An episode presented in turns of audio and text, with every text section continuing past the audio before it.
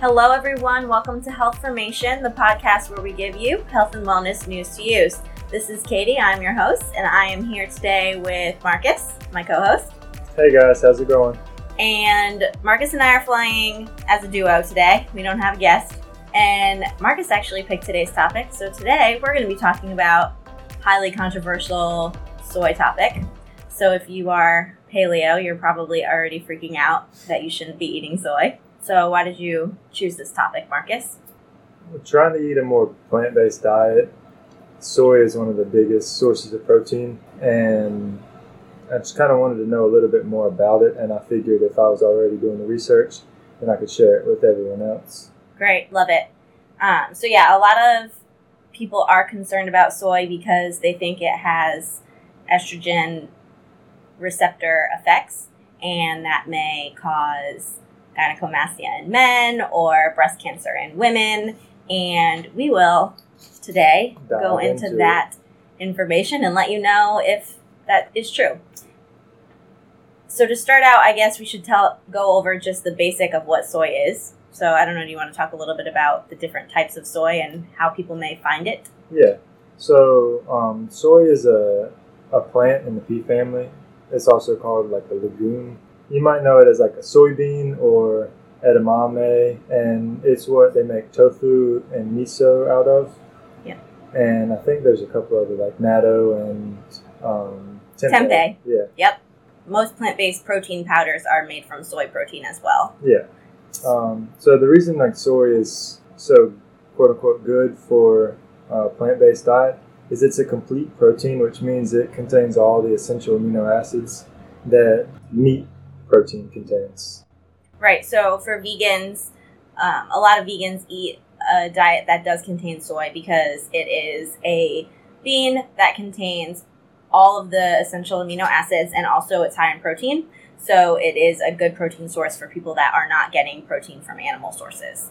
And it has almost no fat or cholesterol, which is one of the things that makes it um, better than animal protein, especially for someone with high cholesterol.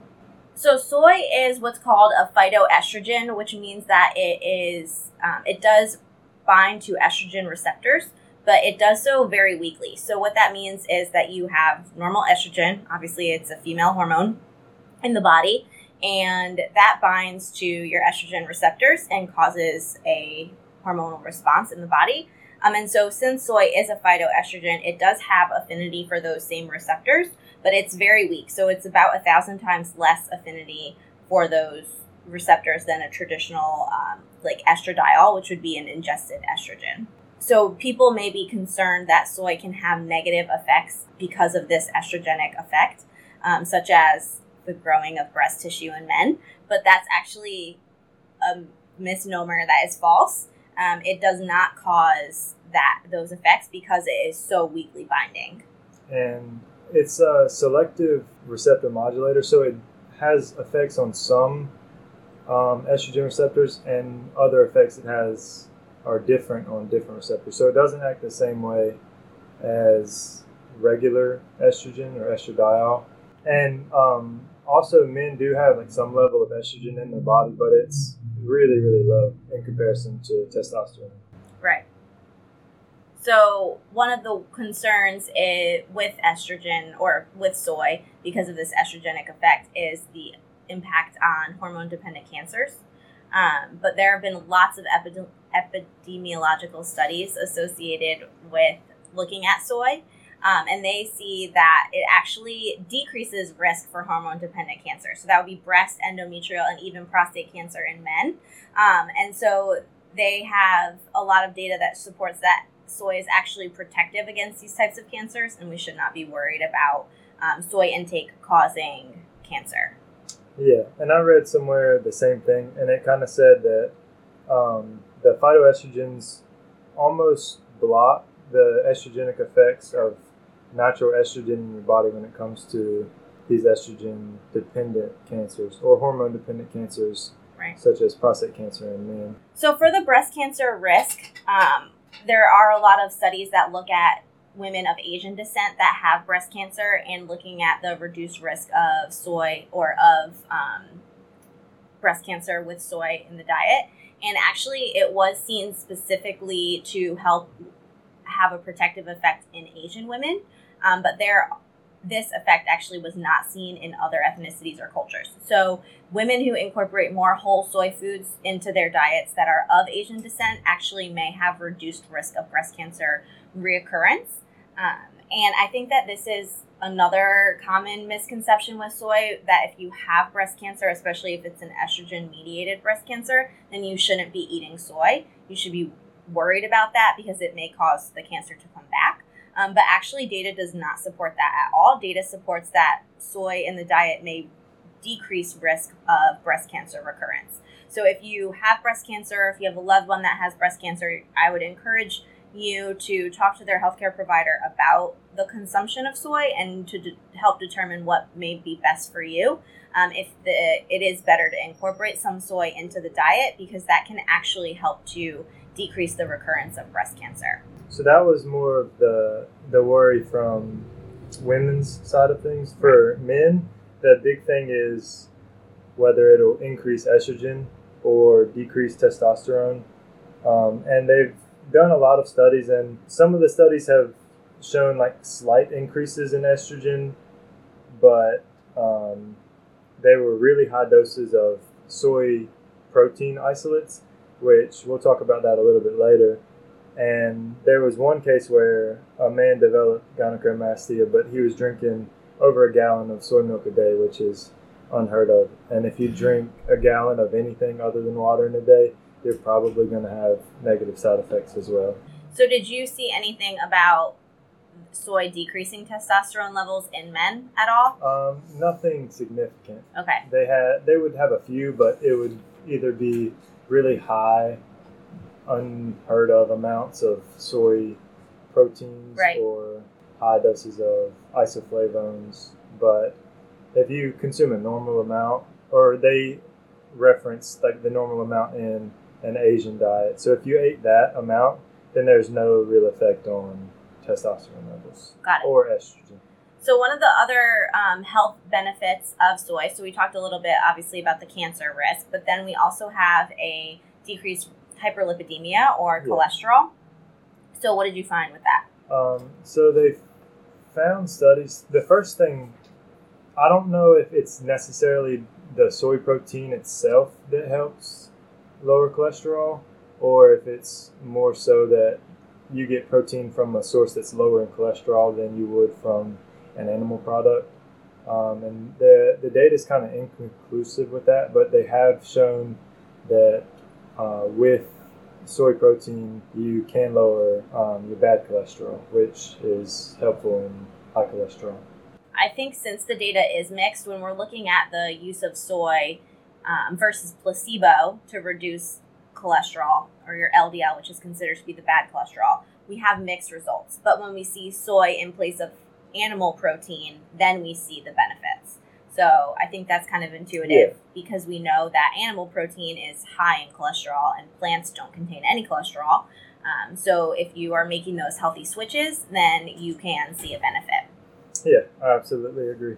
And also, a couple studies that I've read said that it was had more of a benefit in patients that had even higher levels of cholesterol. Um, so if you have more uncontrolled hyperlipidemia, it may be even further benefit. Yeah. So one of the other benefits of soy that we think about a lot is the use of soy to help with menopausal symptoms. So hot flashes, um, vaginal dryness. Those are some of the really big things that we use soy for. And there's a ton of data to support the use of soy in this way. So when you take a soy isoflavonoid that's formulated as a tablet, um, it can help with these symptoms. And there's a lot of data to support that. So this is, I think, another thing where we worry about women that had breast cancer and we say, okay, you can't use this soy isoflavonoid tablet if you have a history of breast cancer. Um, but again, that would be something that I would say if you're interested in a more natural way to help with those um, menopausal symptoms, maybe talk to your healthcare provider, and maybe there is some way that we can still utilize soy tablets to help reduce those symptoms. Yeah, and with the the isoflavone, it is it's concentrated in the pill form, but when it comes to just natural forms of soy. like in the diet. Yeah, it's in a lot smaller concentration. Right. So like one cup of soy milk only has six milligrams of isoflavone in it. Um, in comparison to, I'm not sure the dose of. So a lot of the um, studies that were looking at the use of soy for hot flashes in postmenopausal women, they were looking at around 50 milligrams, and then they considered a high dose to be 100 to 200 milligrams and, uh, per day. So it is much higher than a six milligram that you would get in the Yeah. soy milk. And the only thing that's higher than that would be like tofu and actual soybeans. But for a three ounce serving of tofu, it's still only 20 milligrams. And Right. most people aren't going to eat Every day. soybeans in some form every single day. Right. I agree. So the other one of the other health benefits that we saw was for bone health. Um, that goes back to where uh, I said that soy is a selective estrogen receptor modulator. Uh huh. So it has some of the proestrogenic effects that are helpful in osteoporosis Okay. In postmenopausal patients. Uh huh. Um, but it doesn't have the, the same negative effects towards breast cancer or other estrogen dependent cancers. And this again, I think, is seen in um, postmenopausal women Yeah. more frequently. So again, having the, that soy in your diet as a postmenopausal woman can have those benefits on bone health as well. All right, so those are just some of the health claims that we see associated with soy that actually have good data to back up the use. Yeah. Um, but one of the areas where I think it's a little bit more controversial is associated with the thyroid hormone. So some people that think that soy may not be the best thing to have in your diet say that it can negatively affect your thyroid hormone. The claims have been that it in, inactivate the thyroid peroxidase, which is essential for thyroid hormone production. But they found that this was only the case when iodine was too low. Right. Um, so that's why you don't see this thyroid disorder in the Asian population because they consume a lot of seaweed, which contains a lot of iodine. Right. So if your iodine is sufficient, then this isn't too much of a concern. Right. So I think this originally started because they, with babies, when they made soy formula, um, the babies were having a negative effect on their thyroid. But now in the soy formula, they at they enhance it with iodine so that that doesn't have a problem. And then also our salt is enhanced with iodine, so we don't have to worry about having low iodine in our diets as well. So in general, there are a lot of studies that look at the use of soy um, and if it impacts a thyroid hormone. And one meta analysis that looked at 14 studies um, on the impact of soy on the thyroid hormone found that there was really no appreciable difference in thyroid hormone based on the in, intake of soy. So, really, it's really not a concern, but one um, area where you may be at increased risk and one area where you may want to consider is if you have a family history of Hashimoto's.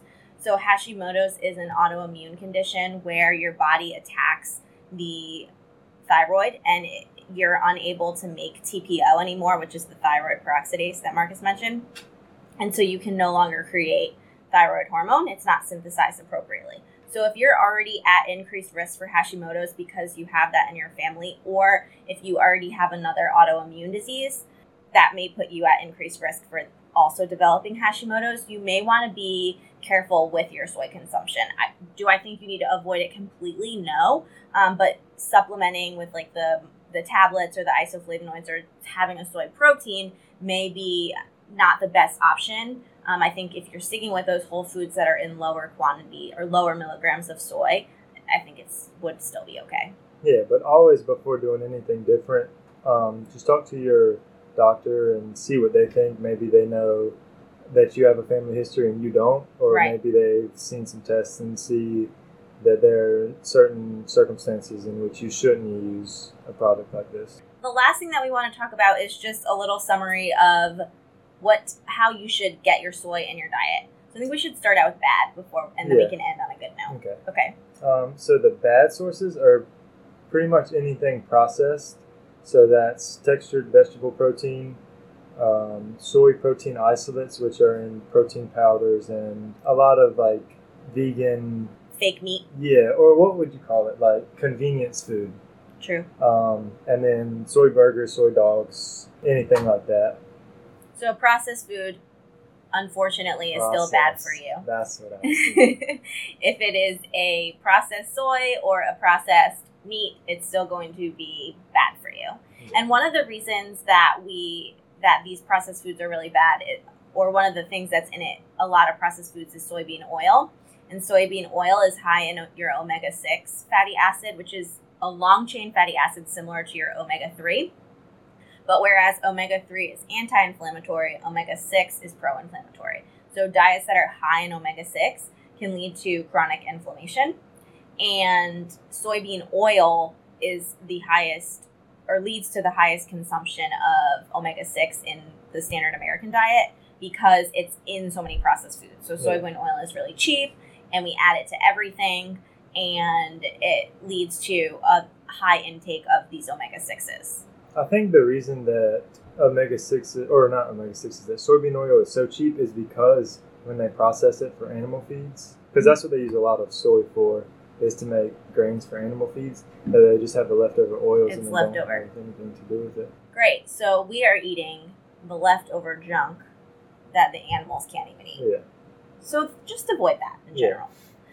And one of the other things too with omega 6s is the ratio of omega 6 to omega 3. So thinking about omega 3s, the things that you eat that are high in omega 3s, that's going to be like your nuts and your um, Salmon. salmon, your cold water fatty fish are going to be higher in omega 3s. And so the amount, think about the amount of that that you're eating in your diet versus processed foods and soybean oil. So the ratio is really bad. So we're supposed to be eating for omega 6 to omega 3 about 4 to 1, but our current consumption is like 20 to 40 to 1 of omega 6 to omega 3. And it actually inhibits the effect of the omega 3 when you have so much omega 6 because the omega 6 is binding and the omega 3 cannot reach its site of action because of all that omega 6 that's there.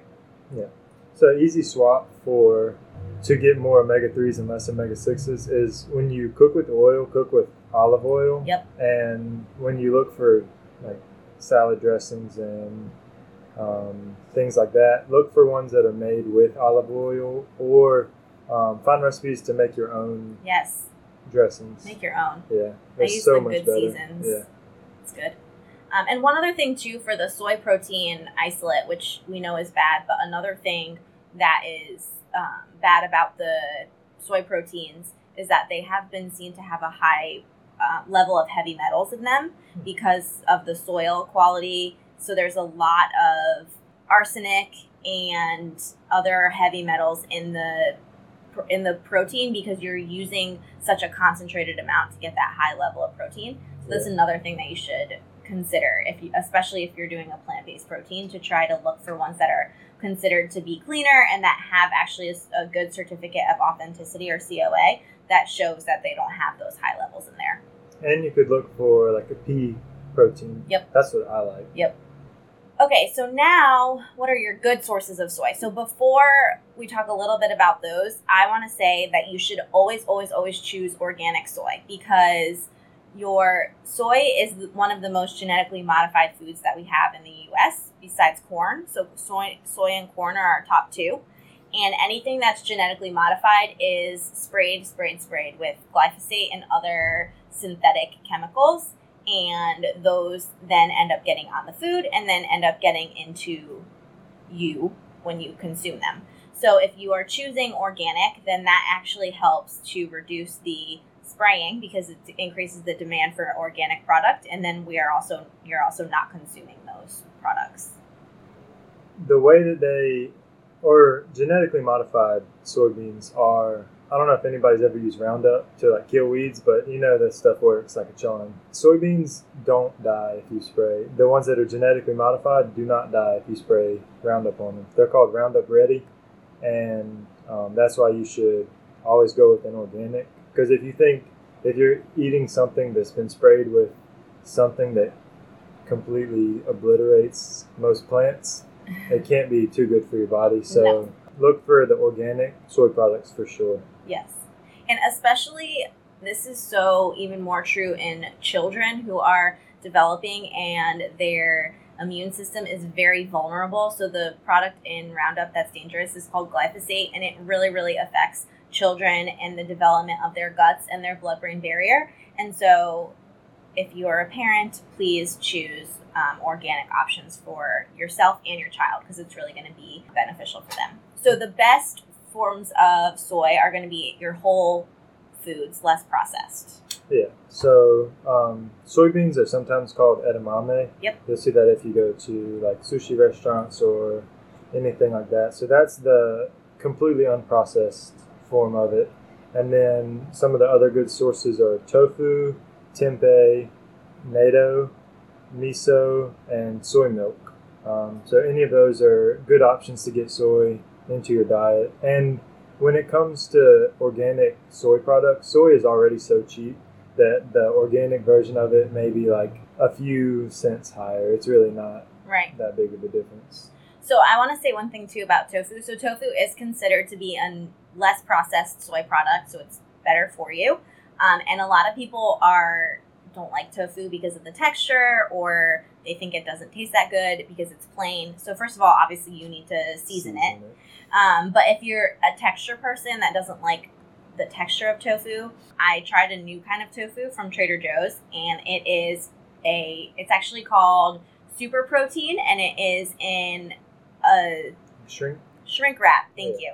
It's in the shrink wrap container, and it doesn't have any water in it. It's not in water at all, and the consistency is much thicker. It doesn't have that jelly-like con- consistency of tofu. So if you are trying to get yourself into tofu, or if you want to try it for the first time, I would highly recommend that because once you cook it, it tastes really good and it doesn't have that consistency. Hmm. So highly recommend, and it's higher in protein because they, they take out all the water, so it's more condensed. And tempeh, you can like slice tempeh and Yep. cook it like bacon or Yep. Steak or anything like that. So tempeh, natto, and miso are your uh, fermented forms of soy, and those are going to be the best for you because when you're fermenting it, it's adding in all of those really good bacteria that are good for your gut. Um, Yep, lots of probiotics and prebiotics as well Yeah. because they have fiber. If you are also hesitant about soy for if we haven't convinced you that it's not horrible during this chat, the for- fermented forms are definitely uncontestedly good for you. Yeah, and miso, I hadn't cooked with it, but I watched a video a few days ago, and this guy was cooking with it, and he said it adds a really nice flavor. Mhm. So Yeah. it's it's definitely worth a try. And as we've tried to explain to you guys, it, it's not bad for you. Right. Um, so it's definitely worth a try. All right, everyone. Well, thank you for tuning in today to Health Formation. Um, hopefully, you learned a little something something about soy. If you have any questions for me or Marcus, please send us an email at healthformation.podcast at gmail.com or reach out to us on our Facebook page at Health Formation. And we will post some of the uh, links to some of the articles that we discussed in today's episode on our show notes and also on our Facebook. Yep. So, thank you for tuning in and thank have have a happy and healthy day. Bye. Bye.